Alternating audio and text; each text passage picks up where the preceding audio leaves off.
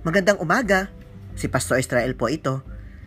Para po sa ating devotion ngayong araw, basahin po natin mula sa aklat ng ikalawang Korinto, chapter 4, verse 16, kung saan sinasabi, Hindi kami nasisiraan ng loob. Kahit na humihina ang aming katawang lupa, patuloy namang pinalalakas ang aming espiritu araw-araw. Tayong mga tao ay may hangganan. Mayroong limitasyon ang lahat ng kaya nating gawin sa buhay. Ito ang katotohanan na sinasabi ni Pablo sa talatang ito.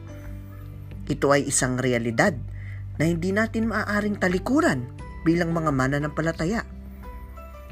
Ngunit kahit pa tayo ay may limitasyon, ito ay hindi isang hadlang upang tayo ay magkaroon ng mahinang damdamin.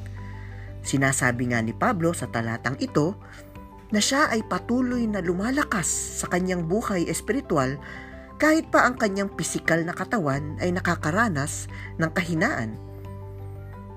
Minsan ay humaharap tayo sa ganitong mga pagkakataon. Mga pagkakataon kung saan nakakaramdam tayo ng pagod dahil sa dami ng ating mga pinagkakaabalahan Ngunit tayo ay pinapaalalahanan ngayon ng banal na kasulatan na patuloy na lakasan ang ating loob sa gitna ng mga pagod na ating nararamdaman. Kaya naman nawa ay patuloy nga tayong palakasin ng Diyos, patuloy nawa niyang palakasin ang ating damdamin sa gitna ng lahat ng mga nararanasan natin araw-araw. Amen.